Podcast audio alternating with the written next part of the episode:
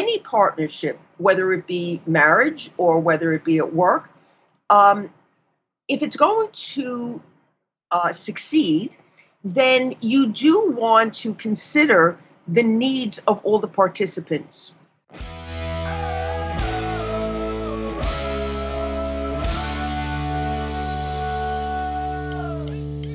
This week, we talk about the specific needs that an individual might have in a marriage. More specifically, affection. Can you demand it? Dr. Karen Sherman has answers. Stay tuned.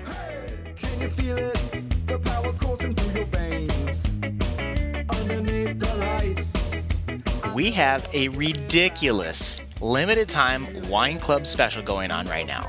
Go ahead, open your browser while you're listening to this, visit hitchedmag.com and click the wine club link to find out the details.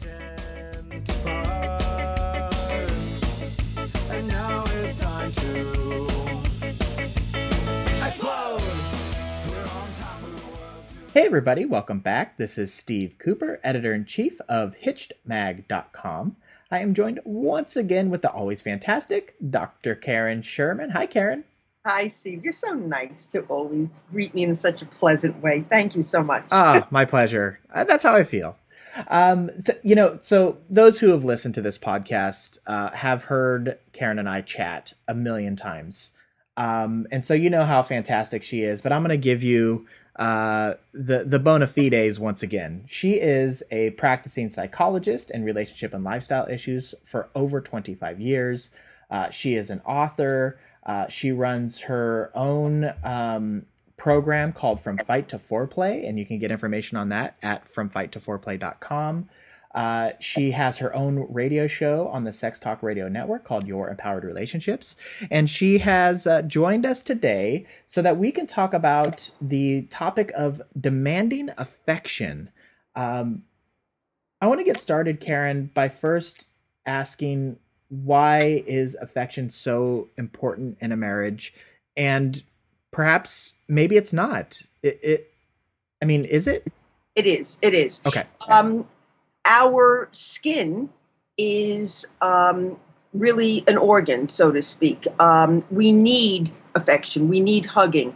Uh, this goes back, we have studies from years, years, years ago uh, that goes back to rhesus monkeys. And what they did is they took infant monkeys away from their mommies and they created surrogate substitute moms uh, by um, with wire creating the form of a monkey. And they covered one monkey with soft cloth, and the other was just the wire form. But with the wire form, they put in um, a bottle. Uh, with the cloth monkey, they did not put a bottle in. Mm-hmm. Then they put the baby monkeys into anxiety provoking situations and they watched to see where the baby monkeys would go. And they went to the surrogate mom that was covered with cloth, not the one that had the feeding. And from that, they realized that in times of need, what is helpful is contact comfort. And this then is also accurate for people um, it's very, very important that we have a sense of contact with other humans, which is why hugging is so important and why we know that, you know, the formula supposedly is four hugs a day. But affection is very important. We just, we need it. Um, it, it makes us feel better. Wow, I, that's a very interesting study. And so, what's the deal with the four hugs? Uh, well, I guess it creates enough stimulation for us. It makes us feel good. Um, and I guess it's easy to do the four hugs because uh, it, you when you wake up, when you go to sleep, when you leave your partner during the day, and when you return to each other. Hmm. And that would at least be enough so that you felt that you were, you know, getting the stimulation you needed, getting the affection that you needed. Yeah. Okay. And so if we're talking about affection and needing affection or wanting affection, if your spouse was never outwardly affectionate toward you, uh, but now you feel that you need it, is it okay to make that request that you want or need more affection from your spouse? Yes, I think absolutely. Now, again, you know, we've had other discussions about asking for your needs. Um, and what you would want to do is say, you know, I I really you know need a little bit more affection as opposed to oh you never hug me or you know you, you know what's wrong with you. So what you would say is you know I would really like a little bit more affection. Or the other thing is you know when you do hug, say oh that felt so good, and you know the, your partner's not an idiot. Oh it felt good. Okay let me do you know do some more of that. Oh yeah. you know I just love when we hug. It, you know you know makes me feel so special whatever. But yes you know if it's something you need, ask for it. Um, it is not going to be helpful to assume that your partner is a mind reader and will know that that's something that you need. We have different arousal levels. And so if you need more affection than your partner, then then do. Then ask for it. Okay. And we, we get a lot of questions and queries from wives specifically about this issue. Is this a gender specific issue about needing or wanting more affection? Know, that's an interesting question, Steve. Um, I, I don't know of any study, so I can't speak, you know, research. Statistically, yeah. yeah.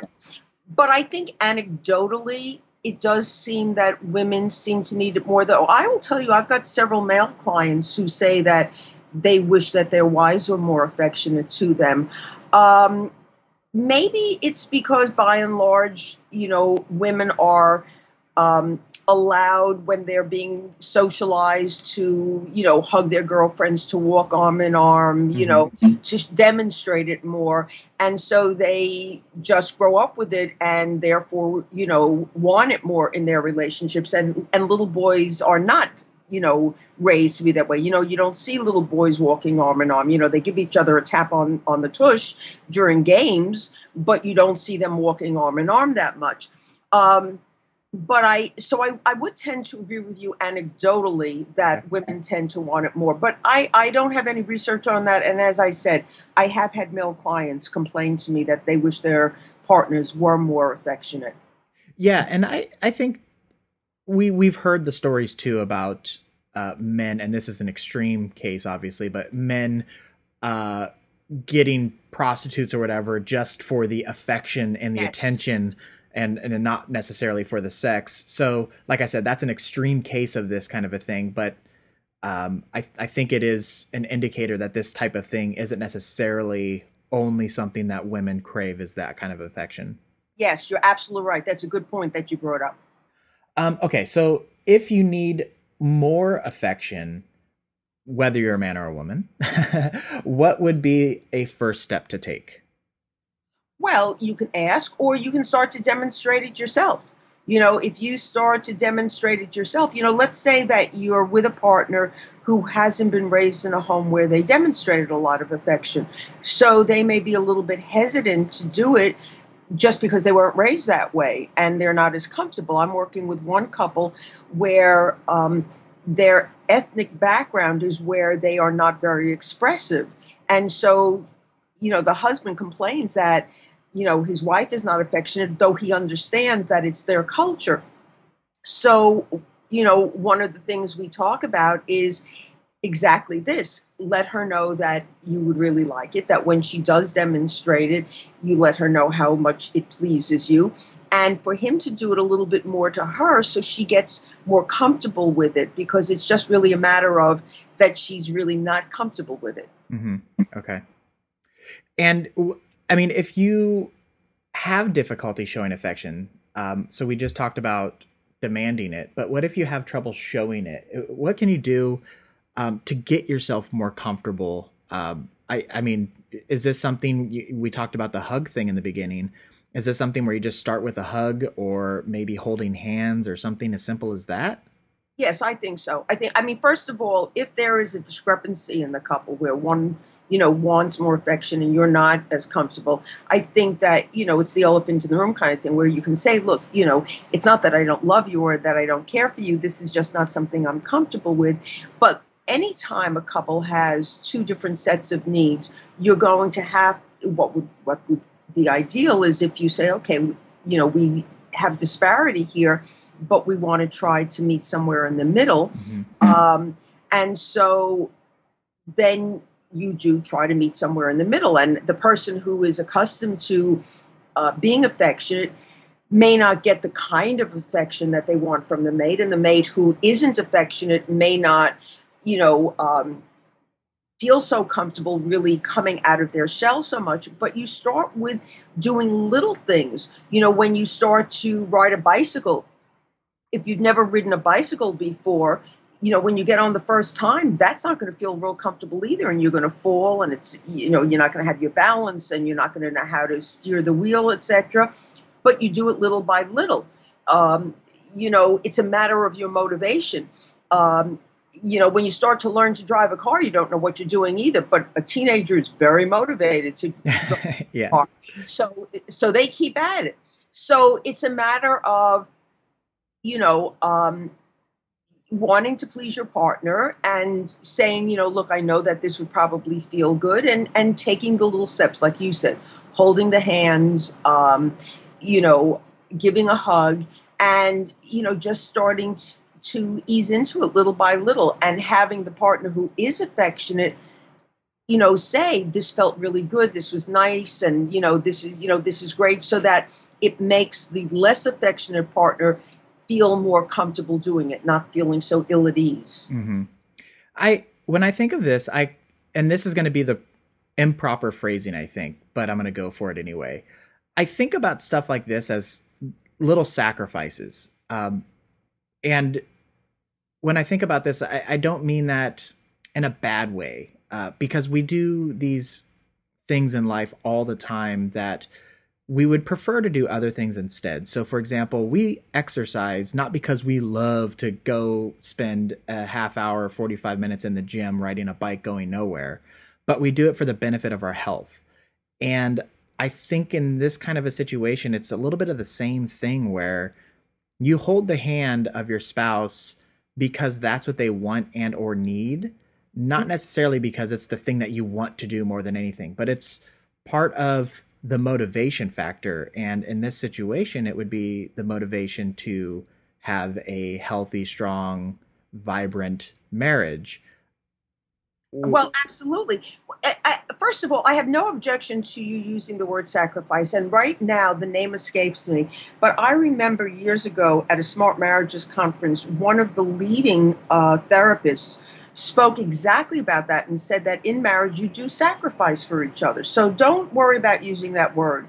Um, but the, other- like, I, the only reason I was hesitant about using it is because I feel the verbiage around marriage has just a natural negative connotation to it mm-hmm. and it's been perpetuated for so long like the marriage is hard work uh, part of my language but i think it's total crap mm-hmm. um, i think it requires attention but yes. the but but it's work. It's i i just i feel like well i feel like if somebody feels that their marriage is that much work it sounds like they made some poor decisions along the way. Um and and i say that with the utmost respect to people who are like trying to work through their relationship but it's all about attention in my opinion. And like you don't say that for other things in your life um where you have a passion for them so you would never say that about um i don't even know like car enthusiasts you know they talk about the love of their car and all the waxing and polishing and all this stuff that they do um, and and some, you know, I don't know. I just feel like I hear this all the time, and it drives me crazy when people talk about their marriage about it being hard work, because I think it's it's a mental shift that needs to be made. I I agree with you, um, and I think calling telling people that they have to be more mindful or give attention to their yes, relationship or prioritizing it is a much better way of phrasing it. I think the concept of you have to work at your relationship has grown from the idea that people had this myth that you fall in love and that's going to be enough to carry you through. Yeah. I think that's probably, you know, why we came to the idea of, oh boy, you know, I thought I would just fall in love and everything be okay. This turned out to really be a lot of work. Yeah, I, no, so I get that. Okay.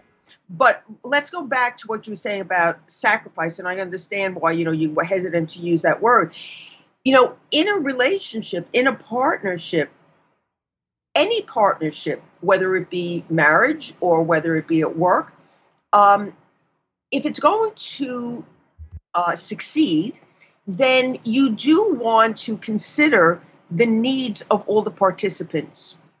So, and I've used this example before, but for instance, um, my husband doesn't care for Japanese food, and I really do. So, does that mean that I never get to eat Japanese food?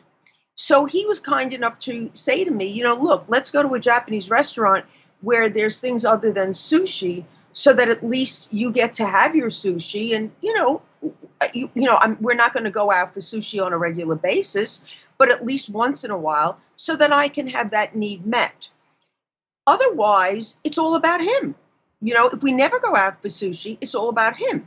Now, Michele Weiner-Davis, who's, mm-hmm. you know, mm-hmm. very famous in the therapy world, uses that same concept as far as sex. If one partner wants sex and the other partner never wants sex, then you know it's it's all good as far as the women's movement to say, well, I shouldn't be forced into sex, but if it's if you never have sex because you never feel like it, then you're basically depriving your partner. Why should it be all about your needs and not the other? So now we come back to affection.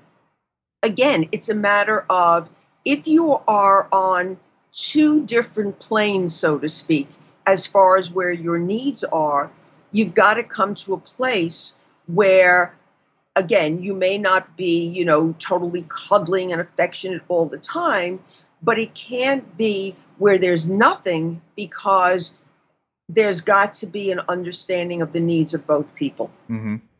I, while you were talking, I came up with the word that I was actually looking for originally. Okay. Compromise. Yes. Yes. So it's not a sacrifice, it's a compromise. Okay. Okay, but again, I'm going to tell you that, and I, again, I, I cannot think of the gentleman's name, but he talked about it being sacrificed, but not in a, not in a negative way. Okay. okay. I'll stick with it then. because it is. I do think, I mean, just think of work in general. There are so many unhappy people, employees going off to their job every single day. And that is that is their sacrifice. They're doing it, but they do it because uh, the household needs an income. Mm-hmm. And so you do these things on an ongoing, regular basis. Um, and as far as I'm concerned, you know, I you know I put relationships as the number one priority in life. Um, I, I can't think of anything greater to sacrifice for than your your marriage. So, and and some people might go to their day job. That is their sacrifice, you know. Yeah. Yeah. Okay. Um, I did want to add one more thing yes. in this uh, area of affection. What I would just sort of be cautious about is not demanding affection. Okay. Um, because that's a turnoff. Um, nobody's going to want to um, offer or give affection because they're being told, I have to have a hug now, or kiss me now, or, mm. you know, you, you don't hold my hand, hold my hand now. Um, it, it just comes off as real turnoff. So again, um, if you're feeling like you need the affection, there are ways to ask for it or to let pe- your partner know that it feels really good when you have it. But the what you don't want to do is be demanding. And the other thing is that um, sometimes people do have an enormous amount of need for affection that has more to do with a neediness um, that goes back to their own childhood issues. So it may be that you're with a mate who is affectionate and still it's not fulfilling you because you have such an enormous need for it. Mm. And then I think it behooves you to look at your own issues as to why you're not getting fulfilled. That's a great point. I feel like that's a completely that's like a, a whole other podcast we could do about having that that gigantic need for affection all the time. Okay. But I just wanted to put that in because, you know, I'm I'm imagining people listening and saying, but I am affectionate and my no matter how much oh. I it's not satisfying. So I wanted to respond to that. Yeah, no, no, no. I'm really glad that you added that point. Really glad you added that point. Um, so, so let's let's let's stop the podcast here. Um, we will maybe we'll readdress the you feel your spouse is overly affectionate down the line sometime. Um, maybe so we'll we'll figure that one out off air. Uh, but uh, in the meantime, let's let's let's call that a wrap. Uh, so I want to thank you so much for your time, Karen. Always my pleasure, Steve. All right, so everybody, I want to remind you that you have been listening to Dr. Karen Sherman, who is a practicing psychologist in relationship and lifestyle issues for over 25 years. She is the author of Mindfulness and the Art of Choice Transform Your Life. She is the co author of Marriage Magic Find It, Keep It, and Make It Last. You can get this information at her website, drkarensherman.com. You can also check out her uh, program called From Fight to Foreplay, which can really help your relationship. And you can get information about that on her website, from fight2foreplay.com. She is the host of her own radio show on the Sex Talk Radio Network called Your Empowered Relationships. So, uh, relationship. So be sure to check that out. And of course, you can find uh, her on the social networks. You can find us on the social networks. Um, you can get all this information on our website, hitchedmag.com. And uh, the new rule, as I mentioned in the last time uh, Karen and I spoke, if you have listened to five episodes, your payment is some sort of rating or review on iTunes or Stitcher, which will help other people find us when they do a search for marriage or relationship information. And we greatly, deeply, sincerely appreciate uh, your feedback. So I want to thank you in advance for that. Um, but uh, that's going to do it. So until next time, thank you so much, Karen. Okay, Steve. All right, that's going to do it. Take care, everybody.